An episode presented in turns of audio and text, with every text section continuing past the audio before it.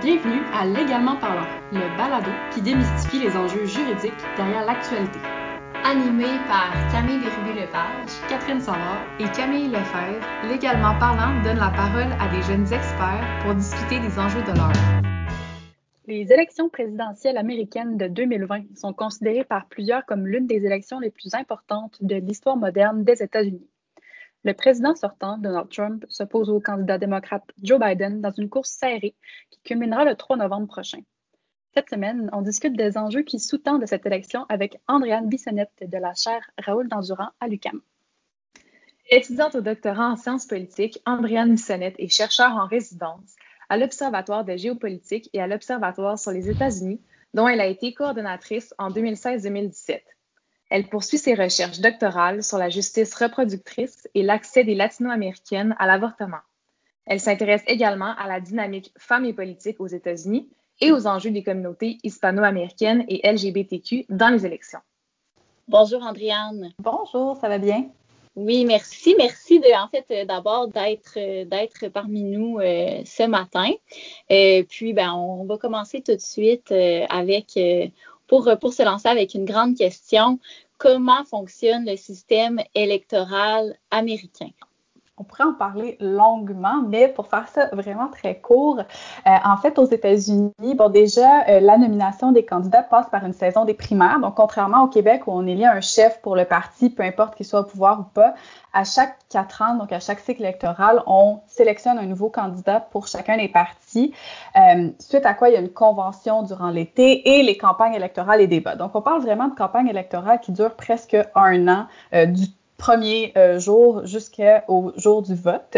Et le vote est encadré par les États. Donc, il y a 50 États aux États-Unis, 50 systèmes de vote également. Par contre, globalement, on parle d'un vote qui est indirect, c'est-à-dire que chaque État a un nombre de grands électeurs qui lui est accordé. Puis la Constitution des États-Unis prévoit que ce nombre de grands électeurs-là est euh, le même que la représentation de l'État au Congrès. Donc, par exemple, la Californie, qui a 53 représentants et deux sénateurs au Congrès à Washington, va avoir 55 grands électeurs au collège électoral.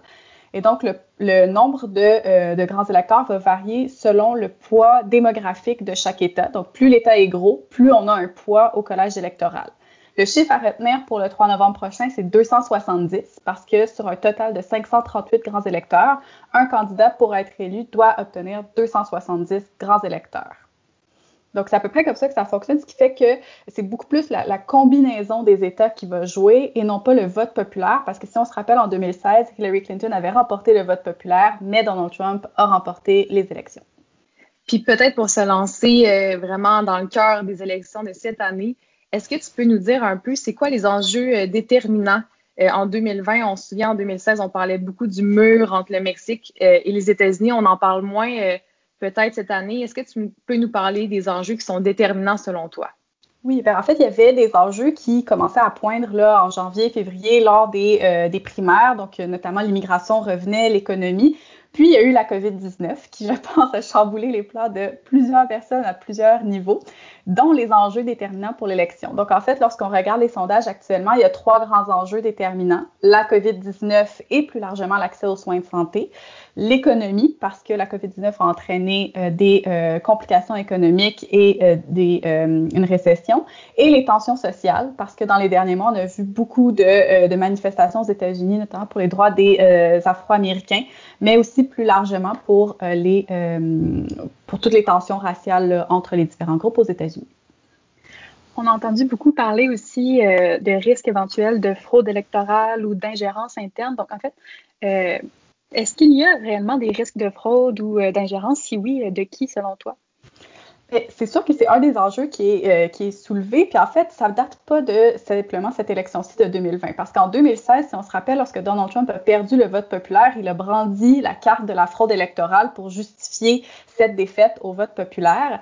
Et à nouveau, donc, euh, euh, l'équipe de Trump ramène la carte de la fraude électorale avant même que les élections soient complétées. donc, on vient dire notamment par rapport euh, au, vote par anticipation et au vote par la poste, qui aurait donc un risque plus élevé de euh, fraude électorale pour éroder la confiance des électeurs envers le système euh, électoral et invalider ce vote-là par la poste. C'est important toutefois de préciser que selon les données tant du Brennan Center for Justice, qui est euh, un groupe qui est plus euh, à gauche, que la Heritage Foundation, qui est un groupe qui est plus conservateur, lorsqu'on fait une étude des cas de fraude électorale dans les 20 dernières années, même au-delà, on voit que le taux de fraude électorale est très minime. Donc, par exemple, la Heritage Foundation a étudié 143 cas sur les 20 dernières années et arrive à un taux de fraude de 0,00006% Donc, euh, c'est très minime à ce euh, niveau-là et l'enjeu est beaucoup plus, euh, je pense, au terme de suppression du vote et d'accessibilité au, au, droit de vote que de la fraude électorale. Pour quitter un peu le tour d'horizon plus général, euh, puis pour rentrer dans le sujet, euh, un sujet chaud, en tout cas des élections, la nomination euh, à la Cour suprême de la juge Amy Connie Barrett. Donc, la nomination, en fait, a été confirmée récemment. quelles sont les conséquences de sa nomination avant les élections? Est-ce que ça a un impact sur les élections? Puis, on pourra parler aussi par la suite de l'impact de cette nomination-là vraiment sur les décisions de la Cour suprême. Oui, donc en fait, aux États-Unis, lors des campagnes électorales, on parle souvent des surprises d'octobre, donc un événement qui se produit en octobre et qui chamboule le reste de la campagne. Cette surprise-là est venue un petit peu plus tôt cette année avec le décès de la juge Ruth Bader Ginsburg à la fin septembre. Et ce qu'on a vu, c'est qu'immédiatement, du côté des républicains, on a entamé le processus de nomination d'une nouvelle juge à la Cour suprême pour s'assurer d'une majorité conservatrice. Parce qu'il faut dire qu'avant le décès de la juge Bader Ginsburg, il y avait quatre juges plus progressistes et cinq juges plus conservateurs à la Cour suprême. Cette nouvelle nomination-là entraîne un débalancement donc, de trois juges plus progressistes versus six juges plus conservateurs. Au niveau du processus même et des impacts sur les nominations, bon, on voit que les démocrates avaient très peu de pouvoir de changer les choses. Le processus était enclenché et les républicains avaient l'avantage donc de euh, contrôler le, le Sénat. Euh, par contre, on peut voir déjà un impact sur le financement des campagnes. Donc, dans les jours qui ont suivi le décès de la juge euh, Bader Ginsburg, ainsi que durant le processus de nomination, il y a eu vraiment une augmentation marquée des dons au Parti démocrate. Et de l'autre côté, le Parti républicain a vraiment tablé sur cette nomination-là pour mobiliser la base électorale, notamment le vote évangélique, pour dire, voyez, on vous a promis il y a quatre ans de nommer uniquement des juges conservateurs qui pourraient renverser Roe v. Wade, qui est la décision qui légalise l'avortement aux États-Unis. Et on a euh, donc euh, tenu promesse, on a nommé trois juges dans les quatre dernières années, tous avec une feuille de route conservatrice. Un autre impact qui est, à noter, euh, c'est vraiment sur les courses sénatoriales. Donc, on a vu des courses qui, où le, le, républicain sortant était en bonne posture de se faire réélire et où le, le démocrate qui tentait d'obtenir le poste a vraiment repris du poil la bête après euh, cette nomination-là et que les courses sont beaucoup plus serrées, ce qui est un enjeu important parce que peu importe qui est élu à la présidence le 3 novembre prochain, il est important pour ce candidat-là d'obtenir également une majorité au Sénat et à la Chambre pour son parti s'il veut mettre en place les projets de loi proposés lors de la campagne électorale. Tu viens de nous parler de Roe versus Wade. Euh, est-ce que tu penses qu'un recul sur le droit de l'avortement est possible? Est-ce que les élections peuvent influencer l'avenir du droit à l'avortement aux États-Unis? Oui, ben en fait, j'aimerais vous dire euh, non, mais euh, malheureusement, lorsqu'on regarde euh, le, la feuille de route ça, des juges qui sont actuellement en place, on voit qu'avec une majorité de six juges conservateurs à la Cour suprême, il est possible qu'il y ait un recul en termes de droits sociaux aux États-Unis, notamment les droits reproductifs, qui inclut l'arrêt Roe v. Wade. Et d'ailleurs, en fait, la Cour suprême va se pencher sur deux décisions de cour inférieure dans la prochaine année. Et à ça, il pourrait s'ajouter d'autres cas qui pourraient être Euh, ce qui fait qu'en fait, notamment, le, un des cas qui pourrait être à l'étude, c'est la fameuse loi de l'Alabama qui vient criminaliser en fait l'accès à l'avortement et donc qui remet en cause directement le fondement même de Roe v. Wade. Et euh, si cette euh, cette loi-là se retrouve devant la Cour suprême, on en vient en fait à se pencher littéralement sur le fondement de Roe v. Wade et il y a possibilité de renversement. Parce que c'est important de souligner que les juges, pour renverser Roe v. Wade, doivent avoir un autre cas qui est amené devant eux pour qu'il ait à se prononcer sur euh, la question. Euh, par contre, ce qui est intéressant de noter, c'est que si Roe v. Wade tombe, le droit à l'avortement n'est pas complètement évacué aux États-Unis. Qu'en fait, on vient dire, on revient à une situation pré-Roe v. Wade où chaque État est responsable de légaliser ou non la pratique sur son territoire. Et ce 3 novembre deviennent d'autant plus importantes aussi parce que selon qui est en poste au terme de gouverneur et dans les législatures d'État, ça peut avoir un impact sur comment est-ce qu'on légiférera pour la suite euh, si Roe v. Wade en venait à tomber? Pour rebondir sur ce que tu viens de dire, en fait, euh, c'est ça, on parle beaucoup euh, du renversement possible de la décision. On parle aussi de la possibilité peut-être d'ajouter des juges si jamais Joe Biden gagnait. Est-ce que tu peux nous en glisser un mot rapidement? Oui, ben en fait, le, c'est un terme qui est appelé souvent le, court packing. donc, en fait, de dire que les démocrates voudraient rajouter des juges à la Cour euh, c'est une idée qui avait, euh, qui avait été notamment évoquée par euh, Roosevelt lorsqu'il voulait donc rajeunir la Cour suprême et avait dit on va rajouter un juge pour chacun des juges de plus de 70 ans qui refusent de prendre sa retraite parce qu'à la Cour suprême, c'est des nominations à vie.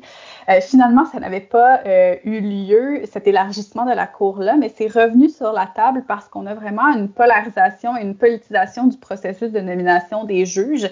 Et ce que Joe Biden évoqué euh, dans son entrevue à 60 Minutes, donc qui est la première fois qu'il a vraiment accepté de répondre à la question plutôt que de l'éviter.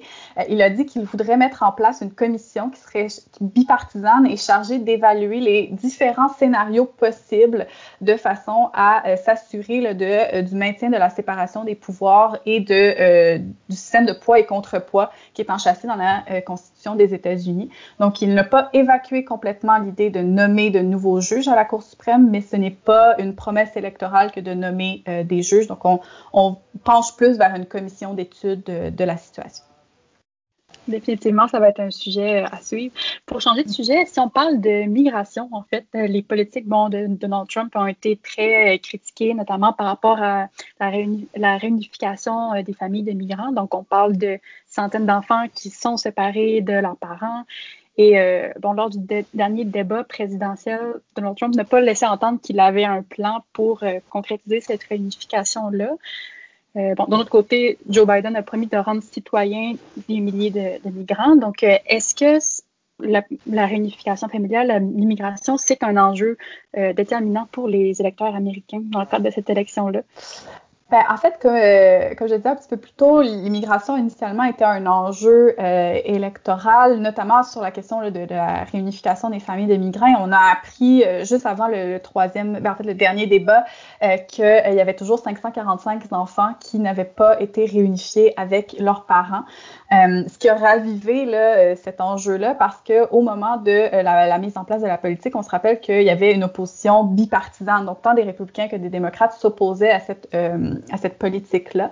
Euh, donc, ça a été un, peu ramené à l'avant, mais euh, on voit que bien que la mention était importante lors du dernier débat, euh, c'est pas un enjeu qui a vraiment pris euh, une centralité dans les, débats publics, notamment parce que bon, il y, a, quand même la COVID-19 et la résurgescence de la COVID-19 qui, qui est particulièrement importante aux États-Unis c'est un enjeu qui demeure important pour certains électeurs et électrices. Donc, il y a, des gens pour qui c'est vraiment l'enjeu central de euh, l'élection, mais euh, ce n'est pas un des enjeux principaux en termes de couverture médiatique ou qui mène vraiment les intentions de vote. Euh, ça rentre plus dans l'opposition globale à Donald Trump ou l'acceptation à Donald Trump selon où vous vous situez sur le, le spectre politique.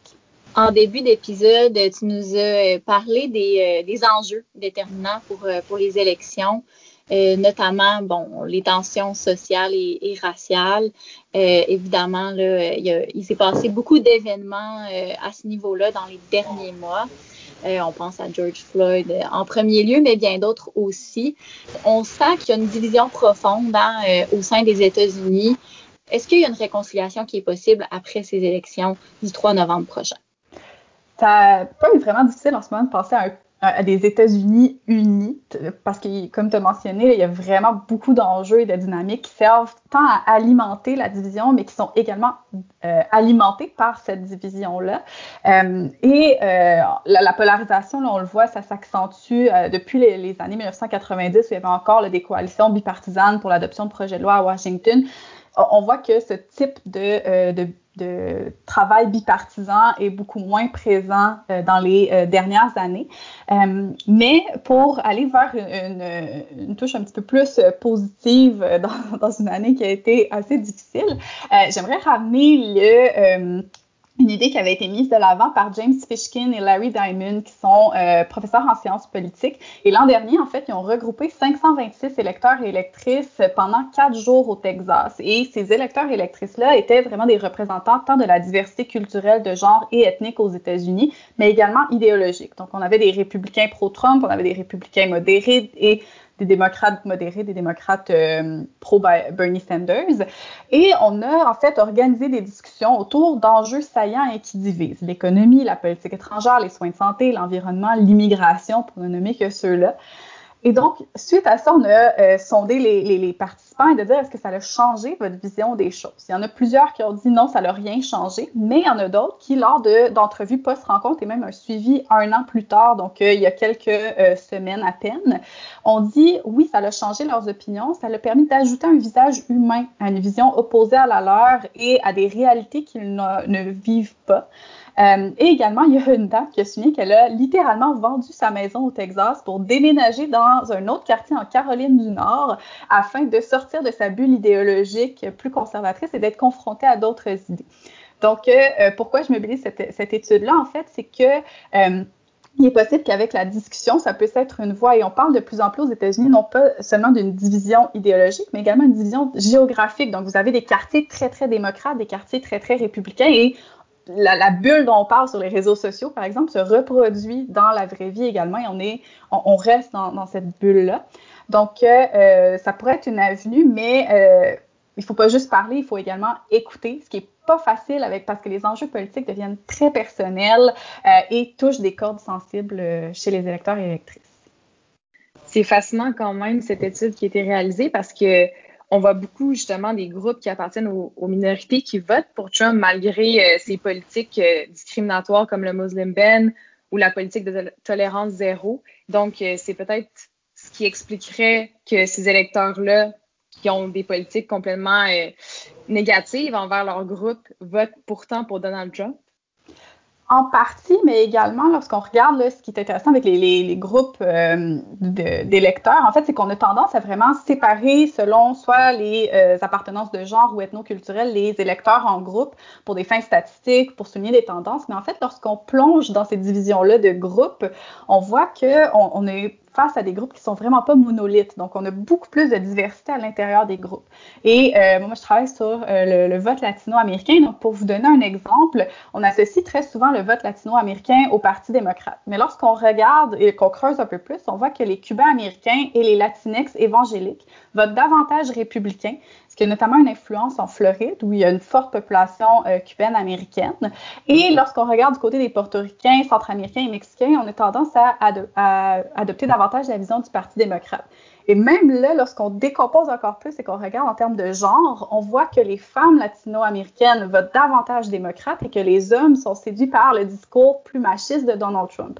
Donc, euh, on a ces divisions-là au sein même de groupes où, des fois, oui, il y a des politiques restrictives ou discriminatoires envers le groupe de façon générale, mais que ces gens-là, de par leurs conditions socio-économiques, leur euh, background euh, personnel ou les enjeux qui dominent leur vote, donc par exemple l'économie plus que l'immigration, vont pencher vers un parti ou vers l'autre. Donc euh, oui, les groupes sont souvent utilisés pour des fins statistiques ou de tendance, mais en fait, lorsqu'on décompose, on voit que c'est beaucoup moins uniforme que ce qu'on pourrait voir de l'extérieur.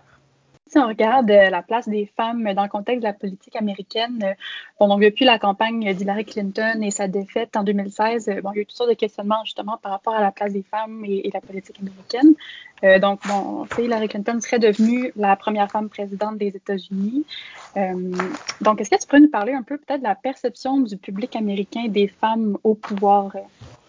Oui, ben, en fait, ce qui est intéressant en 2016, c'est qu'on a vu donc non seulement une candidate euh, qui euh, est, devenue la première femme à se présenter pour un des deux partis, mais ça l'a permis également de mettre de l'avant des tendances qu'on voyait déjà et que bon, il y a plusieurs études sur la couverture médiatique des femmes en politique.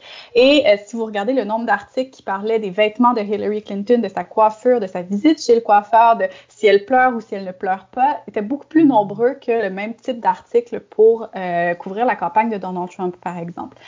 Ce qui est intéressant, par contre, c'est que la, candidature de Hillary Clinton, bien qu'elle n'a pas complètement fait éclater le plafond de verre aux États-Unis, il y a quand même des fissures qui se sont euh, ajoutées et que tant cette campagne-là de Hillary Clinton que la victoire de Donald Trump a vraiment encore femme à se lancer en politique.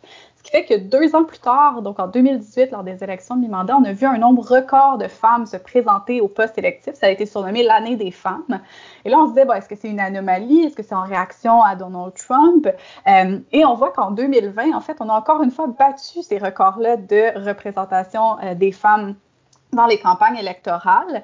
Euh, et ce qui est intéressant cette année à noter, c'est que en 2018, c'était essentiellement des femmes blanches démocrates.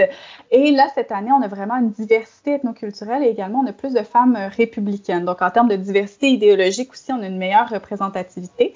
Mais juste pour vous donner un, petit chiffre, sur les 298 femmes qui se présentent euh, euh, au niveau du Congrès, il y en a 117 qui sont des femmes racisées. Donc, euh, presque la moitié des candidatures.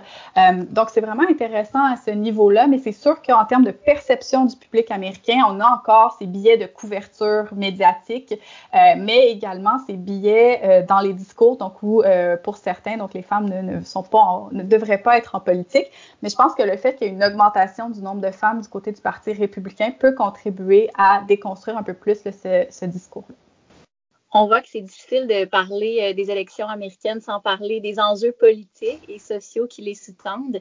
Euh, mais si on revient là, euh, aux conséquences, en fait aux enjeux juridiques des élections, on sait que Donald Trump a annoncé que s'il n'était pas réélu, il pourrait possiblement ne pas accepter de céder le pouvoir quelles seraient donc les conséquences juridiques? Est-ce que c'est possible juridiquement et quelles sont les conséquences euh, associées à cette non-reconnaissance-là des résultats par euh, l'actuel président Donald Trump? Oui, donc c'est une très bonne question en fait qui a été vraiment soulevée lorsque Donald Trump a refusé de répondre à la question est-ce qu'il euh, offrirait une transition démocratique et pacifique du euh, pouvoir. Euh, finalement, lors euh, du, de son town hall en Floride, qui a remplacé le deuxième débat, il a répondu à la question en disant que oui, il s'assurait d'une transition pacifique, mais il en reste qu'il y a des enjeux juridiques à la présente élection. Donc, d'une part, euh, si Donald Trump refuse de céder le pouvoir, c'est important de préciser qu'il n'y a aucun moyen juridique ou constitutionnel de se maintenir au pouvoir au-delà du 20 janvier, qui est le jour de passation des pouvoirs euh, du président sortant au président élu. Donc, il n'y a pas de, moyen dans la Constitution où il pourrait se, euh, se maintenir au, au pouvoir. Et c'est important aussi de souligner que le système électoral est très décentralisé aux États-Unis. Comme je le disais, un peu plus tôt, il y a 50 États, il y a 50 euh, systèmes euh, de, euh, de, votation. Et c'est une élection qui est très suivie tant par les médias que par les deux côtés. Donc, on est vraiment à l'affût de toute possibilité d'irrégularité des, des deux côtés. Par contre, il y a des courses serrées où il est possible qu'il y ait des contestations judiciaires des résultats et je pense que c'est là un des aspects juridiques qui est intéressant d'aborder. Donc, c'est rare qu'une élection est décidée par les cours. C'est important de le souligner. La seule fois où ça s'est produit, en fait, c'est l'élection de 2000, lorsque la Cour suprême a eu à se pencher sur la question du recomptage en Floride et qui, dans sa décision de Bush contre Gore, a mis fin au recomptage dans un comté qui a été remporté euh, par une marge très, très mince par euh, George euh, W. Bush. Et c'est cette décision juridique-là, donc de mettre fin à un recomptage, qui a entraîné la victoire de Bush au collège électoral et donc à la présidence. Actuellement, les contestations judiciaires qu'on voit, c'est essentiellement sur les enjeux de réception et comptage des votes par la poste, parce qu'avec la pandémie, la majorité des États ont élargi l'accessibilité aux votes par la poste, parce qu'habituellement, il vous faut une excuse euh, euh, vraiment euh, très précise là, pour accéder aux votes par la poste. Et là, cette année, on a inclus dans plusieurs États la COVID-19 comme étant une excuse acceptable. Ce qui fait qu'on compte, on dénombre à peu près 300 contestations judiciaires qui touchent 44 États actuellement sur des enjeux de réception et comptage des votes euh, par la poste euh, et euh, du vote par anticipation. Et la Cour suprême a déjà eu à se prononcer dans quelques-uns de ces dossiers-là, dont en Pennsylvanie et au Wisconsin, donc dans deux États clés de l'élection. ce qui fait que ça, c'est un des éléments qui pourrait être judiciarisé, c'est-à-dire jusqu'à où, jusqu'à quand en fait on accepte les bulletins de vote, comment est-ce qu'on les dénombre, etc.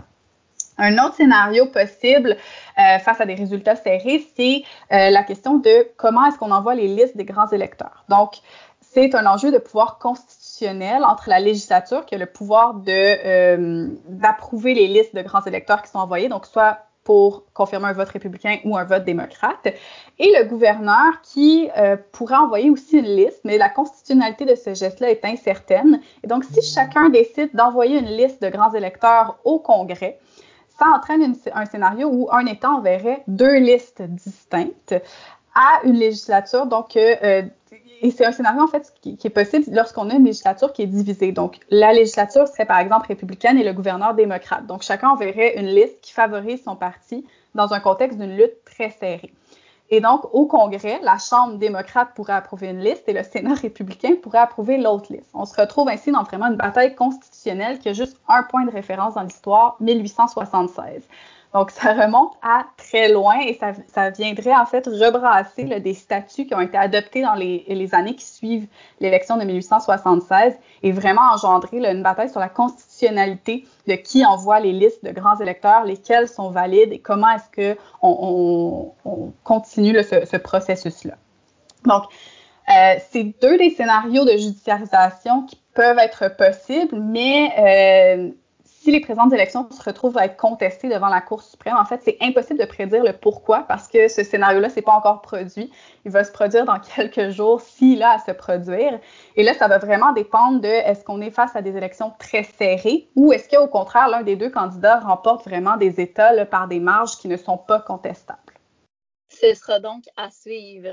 Exactement. Donc, merci, Andréane, d'avoir répondu euh, à nos questions. Évidemment, les élections euh, américaines sont remplies de, de, multiples questions passionnantes. On aurait pu continuer euh, encore longtemps, je crois, sur les enjeux juridiques. Alors, c'était Andréane Bissonnette, étudiante au doctorat en sciences politiques et chercheur en résidence à l'Observatoire de géopolitique et à l'Observatoire sur les États-Unis de la chaire Raoul Dandurand. À nos chers auditeurs et auditrices, nous vous invitons à nous suivre sur les réseaux sociaux, à vous abonner au balado sur vos plateformes préférées et n'hésitez pas à contacter l'une de vos co-animatrices pour toute question, commentaire ou proposition.